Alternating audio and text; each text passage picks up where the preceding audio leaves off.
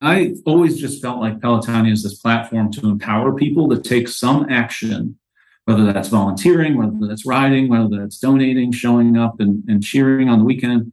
But like this platform to take action against a disease that takes everything from people yeah. and makes people feel hopeless. And at the end of the day, if we can approach our work with that understanding, there will be very few organizations that can make the impact we can.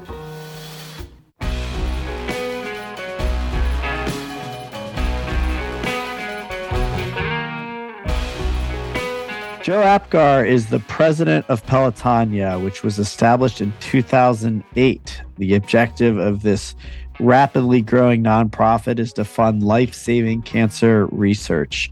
Joe himself is a cancer survivor and a passionate advocate for young adult cancer survivorship.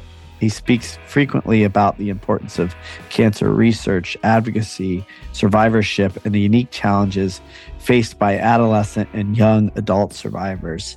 Joe's a, a, friend and a great guy, and you'll hear how cancer has affected him personally, his family, and how he's using all of that experience to lead Pelotonia today. I hope you enjoy the conversation as much as I did.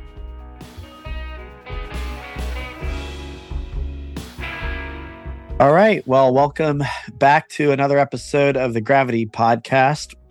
Today's guest is Joe Apgar. Joe, thank you for joining me and for agreeing to have this conversation. Yeah, thanks for having me on. Yeah, uh, let's start at the beginning. Uh, I know a lot of people here in Columbus, at least, are familiar with you and and Pelotonia, but I want to give everybody a chance to hear your full journey. So, tell me a little bit about kind of the early days you know where you're from your family any anything that kind of highlights uh stands out as important from your from your childhood? Yeah so i grew up uh, in northwest pennsylvania in a small town called Edinboro. Uh, there's a state university there in the pennsylvania school system called Edinboro university uh, so it's a town of like 2,500 people when school is not in session and 10,000 people when school is in session. So pretty dominated by the school. Really tight knit community. I, I, grew up with my mom and my dad and, and, my younger sister. She's two years younger than I am. Um, just like super tight knit community, great group of friends, great group of family friends. Uh, so my parents' group of friends, you know, are just lifelong friends still uh, for for both me and, and, my parents. You know, high school sports type of town where everybody goes Friday night lights and watches the football game, and you know, neighborhood barbecues on Saturday and Sunday, and just a, a really great place to grow up. You know, away from a big city, but uh, you know, the idea of a community was really strong. Yeah. And, and, tell me, obviously, community ends up playing an important role in, in your life, probably in a number of ways, which we'll touch on. But tell me a little bit more about kind of you and, and what your interests were, or kind of what kind of kid you were, uh, sort of what was going on for you uh, early on. One of the most fortunate things was I grew up in a family where my parents didn't try to steer me towards anything. And you know, try to open up any opportunity that they had uh, to give me experiences in whether it was different sports or activities or creative things. Uh, I always gravitated towards sports and, and particularly baseball. I loved baseball growing up. Probably had to do with, you know, that I was really good at it early on. You know, so I was really good. I was like the only kid in T-ball that could actually hit and hit home runs. And, you know, when we moved up the coach pitch, I was really good. And, so I think that just led to an interest in in baseball. So I, I loved playing baseball, and I also loved collecting baseball cards. That was like my young passion, and um, still to this day collect baseball cards. Um, although there's fewer and fewer people uh, in my adult life that I that I come across that collect as well. But you know, I was a, a really good kid. Uh, my parents always called me Honest Abe. I never lied about anything. You know, if if I hit my sister and, and my sister was crying, uh, my parents came into the room and they would ask me what happened. And, and I would say, I hit my sister. And so there's just a lot of funny stories growing up about that. And uh, I had a group of three or four friends that we were just super tight, um, all of, in the same neighborhood, uh, all in the same graduating class, all played the same sports together.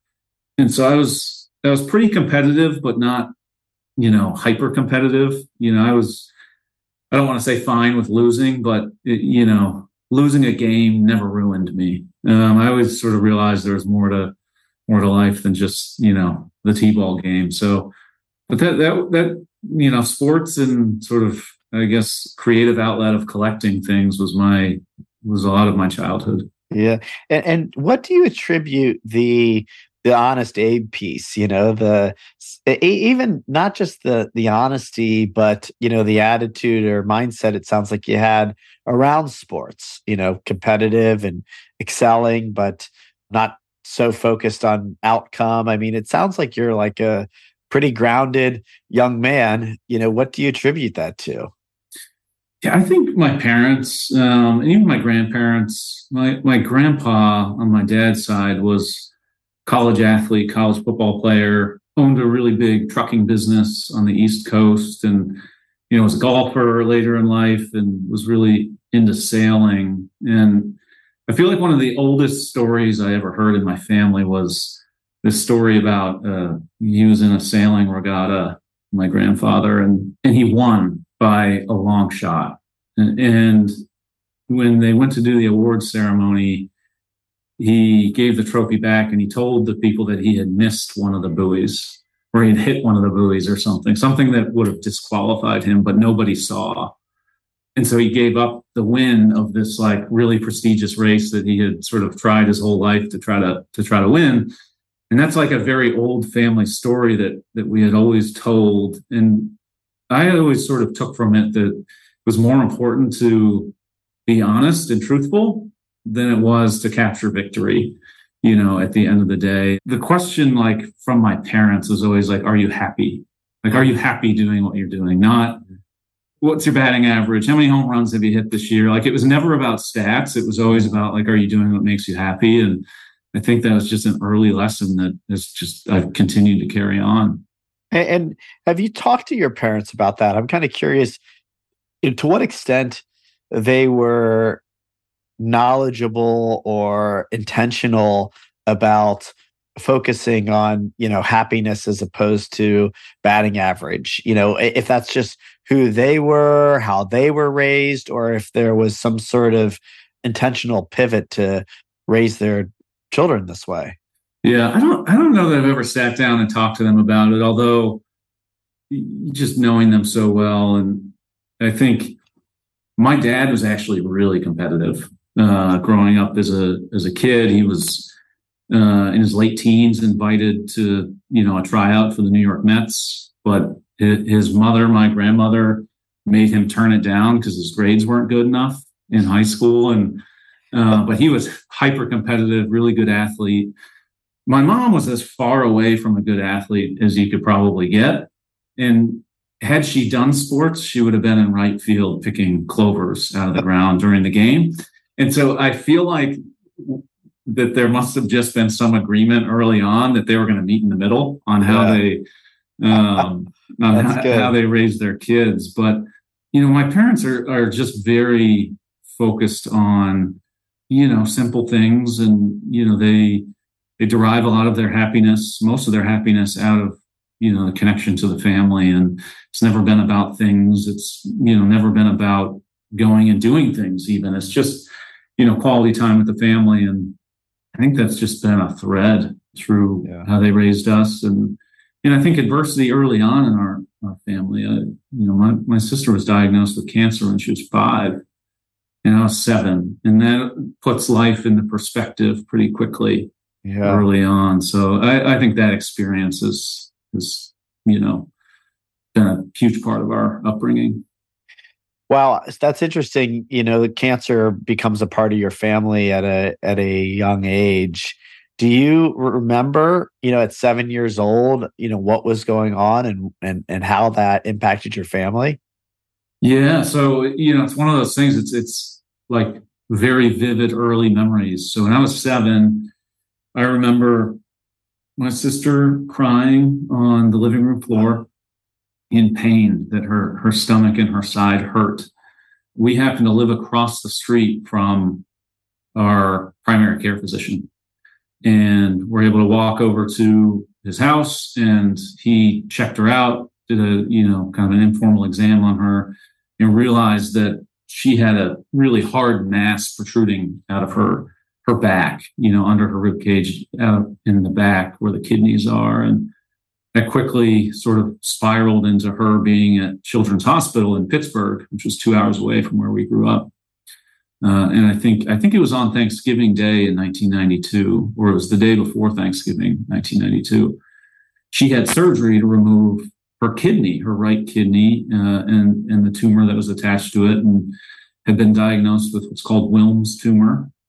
And so she was five, and she was a little, she was actually a little old to be getting that cancer. So that that cancer at the time was presenting, you know, more in two and three year olds, not five year olds and it, it was interesting. So I lived kind of close to my mom's mom. Uh, she was about 20 minutes away, and she came to live with me for a while at our house while my parents lived in Pittsburgh. Uh, and were taking care of my sister, and she was in the hospital for a period of time, and then she had pretty intensive chemotherapy for I want to say close to two years. It was just an experience I'll, I'll never forget sitting on my dad's lap he was sitting in this brown leather chair that they still have to this day uh, at his desk. It was in their bedroom. He had his desk in their bedroom at our house, sitting on his lap. And I asked him if my sister was going to die. And I remember that he paused.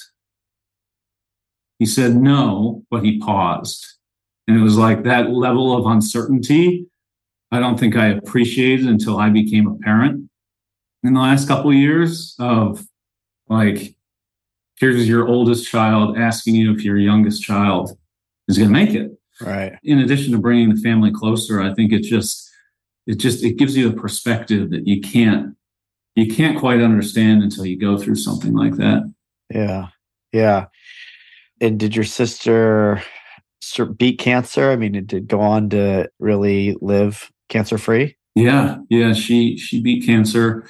Um, she is now 34. Uh, she's a nurse. Uh, I think she's a nurse as a direct result of, of that experience, but she's a nurse. She's a traveling nurse. So she's been traveling all over the country for close to the last 10 years, just doing stints in different areas of the country. Last couple of years have been brutal on nurses, um, just with COVID and everything. But yeah, she's she's thriving, healthy adult, has a, a condo here in, in Columbus as sort of her home base, but get to see a lot of her now. That's great. And uh, let's let's kind of follow the threads of of your journey as you move through high school into college. You know, tell me a little bit more about kind of how your life unfolds. Yeah, so I was recalling some of these stories the other day. That I forget what the the, venue was, but sort of I'll say like twelve or thirteen years old. Uh, back to baseball. You know, I was I was heavy into baseball. It was the, the one sport I was playing. I was really tall. I was a big kid, but I was never coordinated, cut out enough for for basketball or or anything like that. Football, I played a little bit, but not really. I was far and away the best baseball player in our area. I was a pitcher. I, you know, had all the stats to back it up. And my dad was a truck driver at the time and was gone a lot. Uh, you know, he was a long haul, long haul truck driver. And of the kids in my area that were really good at baseball, he was one of the few parents that like wasn't a coach. And I remember trying out for the 12 and 13 year old all star team that is the path to the Little League World Series, which is like every kid's dream if you, you grow up liking baseball. And I didn't make the team. And the team ended up being coached by, you know, eight or nine dads, and and three or four of those dads had sons that were actually not very good, but made the team. And I was left off the team, and I'll never forget that because it. And, and I'll never forget sitting down with my parents. I was so dejected after that. And, you know, I had a good tryout, all of these things. And it, and I'll never forget sitting down with my parents and having a conversation about at the end of the day, like merit doesn't get you everywhere you need to be. Like that's like a fun truism that everybody likes to believe, but sometimes, you know, it matters more who you know or who likes you or those sorts of things. And, and a lot of that's out of your control. And so, you know, while this hurts and isn't fun, this is, you just sort of got to live with it. And I, I know that there was a conversation with my dad and some of the coaches and, you know, ultimately didn't go anywhere. And there's a moment I'll never forget because I, I, I think one, it, it, I sort of realized, you know, my perspective was baseball isn't everything, right? But two, like there's just so much more to life, and there there's also, unfortunately, in circumstances, more to just merit than sort of getting to where you need to be. And it also started the beginning of me losing a little interest in baseball. Still played baseball through high school and and was still a, a good baseball player, but um, my, my interest level in baseball was not where my ability level was. My ability was was much higher than my interest. I actually started swimming. Uh, our school was the only high school in the area that didn't have a pool, uh, but they decided to start a swim team when I was in middle school. So by the time I got to high school, the swim team was like three years old, and there I had a group of friends that you know were going to try out for the swim team and so I decided to take a summer swim team program leading into high school and realized I really liked it. And I'm tall, you know, I'm six foot five now. I was six foot five my summer after eighth grade. So I was as tall as I am now with that when I was going into high school. I was tall and I was pretty lean. I was not very muscular. Uh, and swimming like clicked over the summer. And so I tried out for our high school swim team. We were renting a pool over at the university that was down the road. And I made the team. Like I put all this effort in and I made the swim team. Uh, later, I learned that nobody actually got cut from the swim team tryouts because they needed as many people as they could get. Um, but, uh, you know, I just, I started to love swimming and we had a great coach. Her name was Kathy uh, she was a college swimmer, a really elite college swimmer, um, who just had a passion for for the sport. And I learned so much about the sport of swimming in that first year that when people ask, you know, when people ask today, like, what was your sport? And I say swimming was my sport. Um, I ended up becoming pretty good. Uh, went to the state championships my senior year you know, going from like not really knowing how to swim and doing all that stuff to sort of ending up in the state championships four years later was a really big sense of pride. But it also sort of taught me this idea of, you know, swimming is kind of a social sport, especially in high school. There's just a lot of like fun, you know, you're doing a lot of fun traveling things. It's kind of a grueling sport from a practice standpoint. Has a lot of similarities to cross country running or track or cycling and things like that. And and the fun thing about swimming was that there are so many different options of ways you could participate. You know, there's 25 events in a meet, and there's relays, so there's team aspects of it, and there's individual aspects of it, and you could like sort of check all these different boxes of you know wanting to be a part of a really great relay team, but also wanting to you know pursue this path of of racing in a certain event that you're not good at today it's an individual event that the outcome of it in a year is going to be 100% based on the work you put in.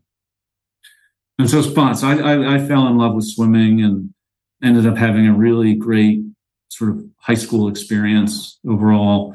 Met a girl my senior year of high school, you know, who became a girlfriend for a while that was um, very smart and like was very academic oriented, which helped me focus on academics because I hadn't been that focused on academics until then, which I think led me to getting some really good grades and getting into, you know, Penn State and all of those things and set me up for what became a really good academic uh, experience in college too. So high school was great. I, I, I never look back on high school and have sort of bad memories about those times.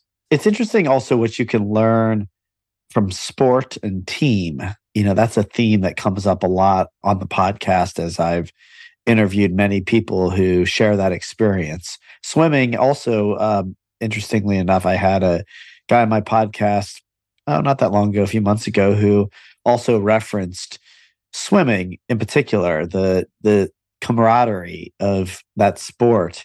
And yeah, there's travel, but you know, as you mentioned, I think the grueling uh, work ethic and practice that is a shared experience really uh, seems to be especially bonding in, in that sport. And uh, yeah, I'm curious. You know, as you go to college, you know, you you started to mention a focus uh, a little bit more on academics, uh, but I'm kind of curious.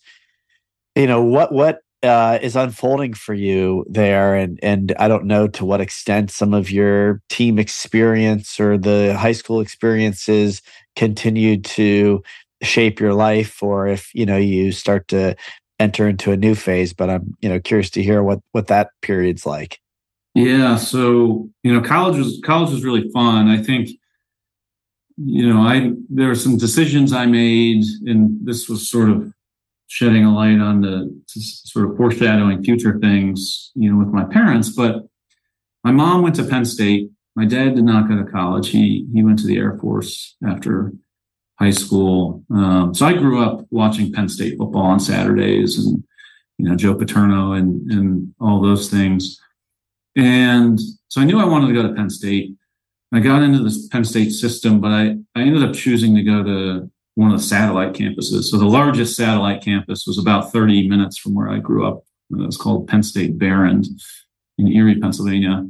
And there were a couple of reasons I ended up going there. One was the swimming state championships that I had referenced earlier, those were at University Park at the big campus of Penn State. And I got to experience that campus and it was like overwhelming. Being from a really small town like that, just the sheer size of that and sort of going off on my own and dealing with that. Wasn't sure that that's what I wanted. The, the satellite campus provided sort of what I thought was a better cushion and a very much like a two year path to then going to the larger campus and finishing my college career. So I ended up going to the satellite campus and uh, it was like the perfect fit of all things. And I got incredibly lucky one day. So I was in a dorm, it's called Thompson Hall. And right outside my dorm was a sand volleyball uh, court. There was like four courts. And I was walking by with one of my high school friends uh, who ended up going to the same campus. So we're walking by, and there's a group of three guys needing two more people to play. And so there was eight people on the court, and there was a group of five friends already there. And these three guys were like, "So I'm six five, kind of lean, looks pretty athletic, and my other buddy's like six two, and he's very athletic." you know, muscular sort of guy. And so these these guys were like, "Hey, you guys want to play volleyball?" You know, we play volleyball for a couple hours and just click with these guys. Those three guys end up becoming my college roommates for the final three years of school. Uh, one of them becomes my best man in my wedding. But probably my three best friends in the world are these guys, Josh, Tom, and Zach and they were the three guys playing volleyball that day. And they all had something about them that was unique that I was able to sort of lean on. So Zach grew up in New York, very, I think, structured family would be the appropriate way to say it. He was very strong academically, but he was also a great athlete. And we both ended up studying finance together. So we were on the same track. And he was just, he didn't miss study sessions. He didn't miss, he didn't miss class. He didn't do these sort of things to slack off. And I always admired that about him and always sort of tried to emulate him in that way. My friend Tom had a longtime girlfriend, came from a small town in Western Pennsylvania, just like, like a good old farm boy. And super passionate about his family, like cared about very few things in the world, but the things he cared about, he cared about like really deeply. And so like that sort of passion, and he he's the one who ended up being the best man in our wedding. Uh, and then my buddy Josh grew up, at, you know, he spent like 10 years in Africa uh, on his dad was like a minister, a, a pastor or something, and they were on like this 10 year mission in Africa. Like he had all these crazy worldly experiences and was just out to live life for like, he, the, he was out to take like the good of life and bring it into his life. And like, those are like the three things that like I feel like I built a lot of my adulthood on. And, it, and a lot of it just came and was influenced by these three guys who I happened to meet you know, one of the first days of college. Interesting. Yeah. Wow. Uh, it's funny, you know, certainly in hindsight to look back and see how what looks pretty random, yeah, um, you know, turns out to be pretty important. So tell me, uh, where where do you go from here? What, what do you what do you decide to do professionally as as you move through college? I wanted to do something in sort of the financial world. I always took well the numbers. I just like the idea of, you know, certain aspects of the world of finance or, you know, investment related felt competitive in some aspect, which, which certainly clicked with me a little bit. But it was the one thing that felt really natural and actually sort of led myself to accounting for a while and then had like a mid college crisis of sorts and took all these oceanography classes because I thought I wanted to be like an oceanographer for like a semester and a half. Um, and then I, I, ended up studying finance. And at Penn State, finance is, I don't know if it still is today, but you used to have to have a 3.6 grade point average just to get admitted to the program your junior year. And so everybody that made it into the finance program was a good student and was working hard and all this stuff. And um, that's what I ended up doing uh, I did an internship after my junior year in college at Merrill Lynch, uh, which still exists today as a brand, but as part of Bank of America. Back then, it was a standalone business. You know, did an internship in New Jersey and New York. Just, I hated everything about New York City. You know, I liked the work, uh, you know, and, and the work was intense and long hours and stuff, and I didn't mind that, but I just did not like New York City. I didn't like that every other block you're walking under scaffolding and it, it's just, you know, it, New York City, like from the skyline is beautiful. When you actually get down to inspect the, the streets of New York City, it's really not. And it was just so big. And so I, I went through this weird phase my senior year where I left that internship at the end of the summer with a job offer, which is like everybody's hope and dream that you do your junior year internship and you get this big job offer. And I had that in hand, in writing. Uh, and I was the only one in my class who didn't sign it. Huh. And and I ended up calling the HR uh, person the very last day of its expiration and just said, "I want you to know I'm not going to sign this. I just." And she's like, "Well, that's that's fine, but where where are you going? Like, I'm curious, you know, what bank you're going to." I yeah. said, "I actually don't have a job lined up." uh, it just this this job doesn't feel right for me. Uh, so around that same time, uh, Rockbridge, you know, based here in Columbus, was probably 20 people back in 2000. This was 2007. They had wanted to get like an analyst out of college program, you know, fired up, and had emailed the head finance professor at Penn State, "Hey, do you have any, you know, kids that are looking elsewhere?" you know, outside of New York, we'd love to talk to them. So my professor, who I was really close with, you know, knew about my situation and connected us and uh, ended up coming to Columbus in the fall of 2007, stayed out at Easton where, where Rockbridge's offices are and got to explore some of the short north and just loved the vibe that Columbus had that I was able to drive my car here and yeah. was able to drive a car in the city, like, you know, and it still felt like a big city, but kind of felt like a small town too, and not as much scaffolding here. Not as much scaffolding here. So I ended up signing a job offer that December to come out to Columbus and, and start at Rockbridge the following June. So that would have been June of 2008. And then five weeks after that, you know, mid January, January 25th, 2008, I ended up getting diagnosed with cancer myself. So through through senior year for for quite the quite the pivot. Yeah. Yeah, well let's talk about that. You know, obviously cancer once again this time, you know, you personally um, strikes your family. tell me, you know, a little bit more about, you know, finding out that you have cancer and and how things transpire from there. It was a Friday afternoon. You know, this is one of those sort of sequence of events that's burned into my memory. So Friday afternoon, um, I had a light class schedule on Fridays. You know, my senior year, uh, and I was also my roommate Tom and I were like really big into uh, Mario Golf on Nintendo 64. So every day after class, come home, sit on the couch, you know, crack a beer and play Mario Golf for hours. And so we we do this on Friday at like lunchtime.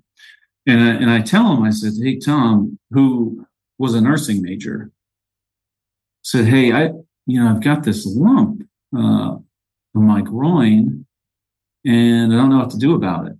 And he was like, What do you mean you don't know what to do about it? You need to go. It was called Ritenour Hall, which was like the nurse's office of the university. He's like, You need to go to Ritenour right now and get that checked out. You don't mess around with that stuff. And I was like, No, it doesn't hurt. Like, I feel like it's probably fine. Like, you know, I'll just sort of wait and see. And he was like, No, shut, shut the game off. He's like, I'm walking with you. This is a 15 minute walk. He's like, I'm going to walk with you. I'll sit outside He's like, I don't need to go in with you, but I'll sit outside and wait for you. He's like, but you're going to get it checked out. And so I, I walk into the into the office and you know, it's after a Thursday night of, of partying on Penn State's campus. And so you walk in and there's just a bunch of students there that need, you know, who knows who, who really knows what they need, but there's just a bunch of young, hungover, you know, yeah. college students in there. And there's a, a woman at a desk reception desk in the middle of all these people. And she's like what are you here for? And i was like well i don't really want to say in front of all these people you know but but i feel like i need to get checked out by a doctor. So i go in to the exam room and you know i had this lump on my testicle and i so i you know undressed put the little robe on and this doctor who's a male comes in, talks, we talk about what's going on. You know, he was like, look, there's a number of things this could be. Let me check it out. So he he gives me an exam, and I, I will literally never forget his eyes changed. And he looked at me and said, Would you mind if I go get my resident? I'd like her to experience what this feels like. He hadn't told me what this is yet. Mm. And and I said, you know, okay, sure. Like, why not? Yeah. In walks like you know now it's exaggerated in my mind, but like the most beautiful woman I've ever seen in my entire life, you know, in her scrubs. And I'll never forget, I was like, look, no offense, but I can't do this. Yeah. Like this is just not, this is not happening today. Um, and so uh, he's like, look, you need to go to the emergency room at the hospital. I'll call and tell them you're on your way so you don't have to sit and wait, you know, for hours on end. He's like, if you need a ride, we can give you a ride. You know, I said, no, I don't need a ride. My roommate's sitting outside. So walked outside, saw Tom and said, you need to take me to the hospital. And so we walk back to our apartment. He takes me to the emergency room, go through, you know, an ultrasound and a number of tests and blood draws and the whole nine yards. And by this time, what most people don't realize is, is Penn State doesn't have like a hospital like Ohio State does here. So Penn State's hospital is like an hour and a half away in, in Hershey, Pennsylvania. Uh, this is like a rural hospital. This would be like going out to like Licking County Hospital or or something. It was like you could tell that that people had started to communicate that there was a young man in here that was probably getting diagnosed with cancer. Like that was the vibe.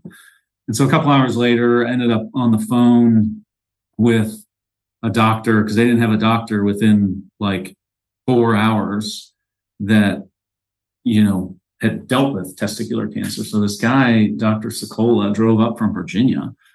He called me on his way, you know, said, Hey, look, I saw your images. You're going to spend the night in the hospital. We're going to have surgery in the morning. You know, it's treatable, but it, it's not something you want to wait on, all this stuff. And I, I remember I was in a little room, little conference room with a phone that they had let me use, and I said, "Can can, can I give you my parents' phone number? Because I feel like you need to call them too. Like I don't know if I can explain this over the phone." So this was probably nine o'clock at night, and I called my parents and I I said, "Hey, can you?" My mom answered, and I said, "Can you get Dad on the phone too?" And that's like the tell, right? Like back in the days of landlines, like yeah. I've got some news to tell you, and I need you both to hear it at the exact same time. And immediately, I could tell my mom, you know, got nervous, and and I just said to them, I said, "I sitting in the hospital." They are telling me I have testicular cancer. I'm going to have surgery tomorrow morning at 8 a.m., which was on a Saturday. I have surgery. I think it'll be a few days of recovery, and then, you know, they'll biopsy it and they'll learn my options. From there, And I said, but you know, it's a long drive. You guys don't like really need to come. I can just let you know how it goes. they were like, yeah, right. So they miraculously showed up three hours later uh, in a four hour drive. So I know they were hustling. The next morning I had surgery, woke up from surgery. You know, my three roommates were uh, standing at the end of the bed my, with my parents and my sister. No one knew what to say. My buddy Tom, he could break the ice like in a room. And, and he said, uh, hey lance you got some shit coming out of your mouth. Like i had like some white stuff coming out of my mouth. And like the whole room sort of you know broke into laughter and it became like this funny moment. But yeah that was like a period of 24 hours i'll never yeah. forget. Wow. I bet. So um then what? I mean after surgery treatment i mean how how long are you really having to fight and deal with this yeah. So, I mean, the great thing about having testicular cancer is it's pretty curable. It's got like a 98% cure rate or something, survival rate. But I didn't know at the time, obviously, I know very much about now, is there's like 20 different types of testicular cancer. And so it very much matters what type of cancer you have. And so I ended up having what was called stage two non seminoma germ cell cancer. And one of the unique things about that is it uh, has a lot of the same tissue makeup as like an embryo of a child, uh, but as a result, grows fast and move can move through your body really fast and can move through your body in ways that you can't always catch on imaging right away. And so there's a couple paths where you know you could do some proactive radiation and might need some chemo and that is like a very unknown path. It, it, it, surveillance will just watch you. You'll come to the doctor every two weeks and get these scans and do all this stuff. And if something pops up down the line, it could mean another surgery. It could mean more intense treatment. Where there was just like so much uncertainty in that path. The other path was um, to do a really serious surgery called a RPLND, which is a retroperitoneal lymph node dissection. So basically the inside of your stomach and chest cavity is called the retroperitoneum. It's like where all your kidneys, everything's like hooked up to. Um, basically, all like the inside of your back, and all of your lymph nodes are attached to it and attached to arteries.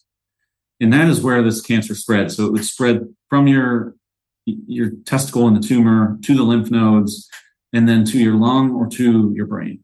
And so that's why a lot of testicular cancer patients end up with lung or brain cancer because it's traveled in this manner. But you can't identify all the lymph nodes on imaging because they're just buried in your body. So this surgery is like an eight hour massive surgery. They take organs out of your body and put them in life saving bags and they cut all the lymph nodes out of the inside of your, your chest and stomach one by one, and they bi- biopsy every single one. They have a cardiac surgeon that sits in the room in case you know they hit a blood vessel or something. Like it was not lost on me how serious of a surgery that was. But what I learned was that if you go through that surgery and things look okay, you could be kind of done. and you could just have sort of regular monitoring every few months and like no radiation, no chemo necessary. And I could schedule it for like a week from when I was having this discussion with the doctor, which would have been February. And I was so focused on graduating with my friends and getting to this job in Columbus. Like Columbus became my like North Star in a lot of ways, where I was like, I, I just, if I get to Columbus in June, that means I'm past this. Right. And like, that means like I'm into the next phase of my life. And so I remember asking my parents, I said, what do you think I should do? And because they were staying at a hotel down in State College, um, helping take care of me, cooking meals and stuff. And I said, what do you think I should do? And he said, we're not going to tell you what to do. So you, you can make this decision yourself. We have confidence that you'll make the right decision for yourself. So okay. And it, it was just sort of like a shine back on that independence and sort of trust that they had always given me. Um, but here was like, you know, it's like literally and figuratively, it's your life in your hands, and and and they're just they're basically saying, look, we trust that you'll make the right decision for you, and we're going to support whatever path you choose in whatever way you need us to support, we're going to support. We'll be there. Uh, but we want you to be really confident and happy with your decision. So we had a follow up doctor appointment. They came. The doctor like opened up this book about how they do this procedure, and we, we talked through all the things. And, and he said, "Well, what do you what do you want to do? I want to talk through the different options with you." And my parents excused themselves out of the room. So we don't want to influence him. Like we're going to go stand outside. So it was just me and this doctor making the decision. And I ultimately decided to get the major surgery mm. uh, so I could stay in school. But it was like, it was looking back on it now, like so emblematic of how they raised me and treat me still to this day, like very much like an adult, very much, you know, trust that they've built Jeez. the framework to help me, but like, yeah you can make that decision. And I think it says a lot. No question. I mean, pretty major decision to let go and really trust your child to make. And makes sense. I mean, it's a very personal decision. It's your body, it's your your life. I mean, it's you know, really should be yours, but I would imagine for most parents it would be hard not to want to have a significant say in all of that and maybe even guide the the answer. So good good really amazing, you know, parenting, and uh, obviously makes a huge impact in in in your life. Let's talk about how you end up at Pelotonia. I mean, obviously now cancer um, has directly impacted you and your family. And I know that Rockbridge has been very active um, with Pelotonia over the years. So I'm sure, you know, your exposure to Pelotonia starts there. But I'm more interested in the decision to commit your work uh, to this cause and kind of how you went about arriving at that decision. Yeah, well, you know, lots of deliberating, I can tell you that. So in 2015, you know, I'd been working at Rockbridge. We had started a Peloton, and they were super supportive of my involvement uh, in Pelotonia. And Doug Ulman had gotten hired, uh, and I think it was announced in late 2014, and he, and he actually arrived uh, in town in 2015. And he and I got to know one another, um, and we had very similar stories about having cancer in college and sort of the way our treatments went and I think socially got along really well. And so we just developed a really nice relationship. And but I was really liking the work I was doing at Rockbridge and, and professionally, I thought I was doing really well and gotten some promotions and doing interesting stuff and uh, was not looking to go anywhere. But you know, Doug and I got to talking about just his vision for the organization and what Pelotonia could be and um, his experience at building Livestrong and sort of his strengths and weaknesses and things that I thought were my strengths and weaknesses. And I think over time, we kind of figured out that we might complement each other quite a bit. And I'd always thought I had a really amazing boss and mentor at Rockbridge. Uh, his name was Brett Alexander. and he was my boss, you know, right from the get go. And, you know, almost like a similar relationship to, to my parents where he, I built a lot of trust with him and he was someone I really admired as a leader. He taught me a lot. But what I, what I took from that experience was you work for people, right? Like, you know, it, it's nice to work for a company that, that does all these really nice things, but like at the end of the day, your experience in an organization comes down to the people you work with.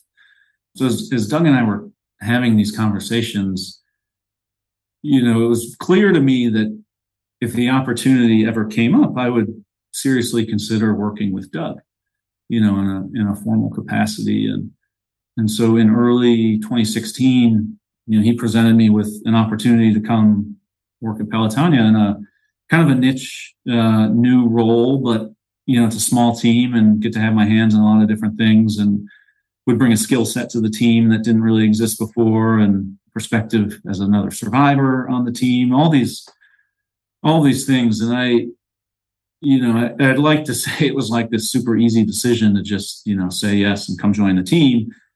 There's a lot of factors that went into it. You know we uh, there's a big pay cut from what i was making. My wife and i were sort of living a really great life traveling a lot. She was a merchant at victoria's secret at the time. And you know, we we knew we had adoption on our horizon um, as a result of my cancer. Couldn't have biological children, and adoption, private adoption is expensive, and you know, taking a pay cut, you know, in front of that, like how does that impact, you know, our future, and all sorts of things went into it. And I, I ultimately just decided one day, I think after talking to a few people, that it, it, when I look back, you know, 20 years from now, I, I really genuinely felt like I would have regretted not taking the opportunity to work at Pelotonia. Like that's at the end of the day, that's what it came down to. It's like, how do you, you know, live your life with as few regrets as possible? And I knew that this could be one of them if I didn't didn't take the opportunity. So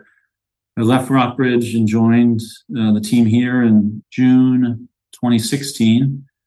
Uh, so six and a half years ago. And over time, I've been in a bunch of different roles and fortunate now to, to be able to co-lead the organization with Doug. And it's been nothing short of amazing and, and has blown away my expectations, both from a passion standpoint, but also from a challenge standpoint. You know, it's hard to do the work we do and, you know, overlay that with the understanding that there's people every day coming to our organization and coming into our lives that are getting diagnosed with cancer, just like you know I had years before. And but it's such fun work. It, the community is full of so many amazing people, um, and to be able to help deliver the joy that Pelotonia brought me early on in my cancer journey, to be on on the giving part of that and being able to help produce that and see how it makes people feel is there's like no better feeling in the world. Yeah, I, I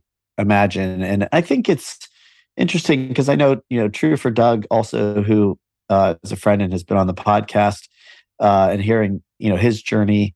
There's something about the uh, lived experience that you've had that uh, perfectly uh, qualifies you to be in the role that you're in you know, I I I don't know that it's necessary, but it it certainly has to help for you to fully understand what it's like to get that diagnosis as a family member and personally and then to understand the journey that is the things that you think about still probably to this day. I mean the way it's it's an it's a real specific experience that you know for you to now serve that population brings a deeper level of probably compassion and empathy and appreciation understanding for what it means. Yeah.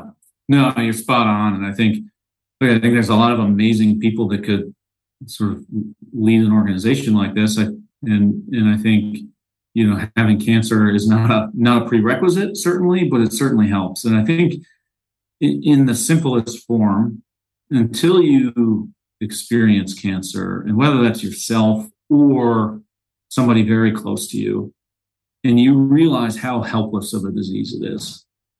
what it's like to sit across the room from a stranger who's who's in that moment telling you you have cancer and changing your life forever and the feeling of hopelessness the feeling of you know not knowing what to do and then at the other end of the spectrum finding an organization like pelotonia where you feel empowered to be in control and take action against this disease that sort of took so much from you. And and, and I always just felt like Pelotonia is this platform to empower people to take some action, whether that's volunteering, whether that's riding, whether that's donating, showing up and, and cheering on the weekend, but like this platform to take action against the disease that takes everything from people yeah. and makes people feel hopeless. And at the end of the day, if we can approach our work with that understanding, there will be very few organizations that can make the impact we can. Yeah. Well, there's no question that uh, Pelotonia and you, Doug, and the many, many, many others involved have made an enormous impact. And just as we start to wrap up here, may- maybe you could just, for those that don't know, who might not be from Columbus, put some numbers or or quantify the impact and and then also you know give us some insight into where things are headed. You know i know with the pandemic a lot shifted and you guys have pivoted and thrived and appear to be you know having a lot of momentum. So love to hear about what the future looks like as well. Yeah so a little background on pelotonia for for the listeners who aren't so familiar the idea was, you know, started in the late 2000s, and our first ride, uh, bike ride, was in 2009. And the idea was, you know, could you rally a community of people at the grassroots level to get really involved and advocate for cancer and cancer research and, and fundraise? You know, federal funding had been declining for years into cancer research. Cancer research had begun to get more expensive, and there was just these proof points over the years that cancer research is so complex, but that if we can just keep investing in it, like the progress is going to speed up and speed up. The unknown is can you get a community to rally around that? A lot of communities have tried, you know, different forms of events over the years, and very few have been successful. And there was one up in Boston, the Pan Mass Challenge, that had been very successful, and Pelotonia was modeled after that. So the first year, 2,200 riders showed up, and they raised four and a half million dollars blew away everybody's expectations uh, about what this event could be. And fast forward to you know this year, uh, we had 6,500 riders. We'll raise north of 20 million dollars again uh, in a single year. We crossed 250 million dollars raised all time. So in 14 years, 250 million dollars have been raised. All of it got, has gone to cancer research, and now we are starting to see very tangible impact and outcomes from the research that we are directly funding. And, and, one of the best examples of that is we established the Pelotonia Institute for Immuno-Oncology. Uh, immuno-oncology is thought to be sort of the fourth and next frontier of cancer treatments, cancer treatments that better target cancer cells and uh, do a better job of keeping your healthy cells healthy. And so the idea is that treatment isn't as harsh and people can sort of thrive. So that was three years ago. We established that institute with a $100 million pledge uh, to Ohio State. This year, I've probably had 10 people come up to me during the ride, during ride weekend, and say either that they themselves or a family member had been treated or were being treated at the James with an immunotherapy drug through the Pelotonia Institute of Immuno-Oncology, an institute that did not exist four years ago, with drugs and, and strategies that were not in place four years ago. And these people are thriving. These people are riding in our ride because of this. Yeah. And you know, if you ever question like why, you know, why you're working so hard, why you're doing these late nights, why you're sort of rolling through the mud sometimes. It's stuff like that that yeah. sort of gives you that that light and that hope. Yeah, it's great. I think that's a that's a good way for us to wrap up because you know what I think locally uh, has happened, you know, for for better or worse, is people really are energized about the ride. There's a lot of enthusiasm for that weekend and people are training and they're riding and they're you know doing stuff with their companies and teams and raising money. And it's it's it's really all amazing the culture the you know kind of uh brand honestly. You know people it's aspirational. People want to be a part of it. But the but the end of the day the cause is to fight cancer and I think the results are really there. You know, it's one thing to raise $250 million, which is astounding, but then to put that money actually to work and see the results that it is actually making an impact on that cause, you know, fighting cancer, beating cancer, like you're doing it, you know, and, yeah. and that part is really what it's all about at the end of the day. I mean, if if you work yourself out of a job, you know, everybody's going to be happy. exactly. you know, exactly. So um, anyway, I I really you know appreciate what you're doing and how you go about it. You know, it's been nice to get to know you. You know, in, in recent years and see just the the compassion and the and the quality of of work that you do and uh, great to you know hear your path to that and excited to see you know what comes next. Yeah, thank you. No, I appreciate you having having me and getting to share just some of my upbringing and childhood, and you know, I've I've lived a amazing 36 years so far. So yeah. I'm really really excited about what's next for me and what's next for the organization, and how you know those two things can uh, can lead to some really great great outcomes for people. Yeah. Great. Well, thanks again, Joe. I appreciate having you on the podcast. Yeah, thank you. Thank you for listening to the Gravity Podcast. Please subscribe to the show at Apple Podcasts, Spotify, or wherever you listen to podcasts. To learn more about the entire Gravity Project, please go to gravityproject.com. Music heard of the show is provided courtesy of Kyle Lamoro and Oliver Oak.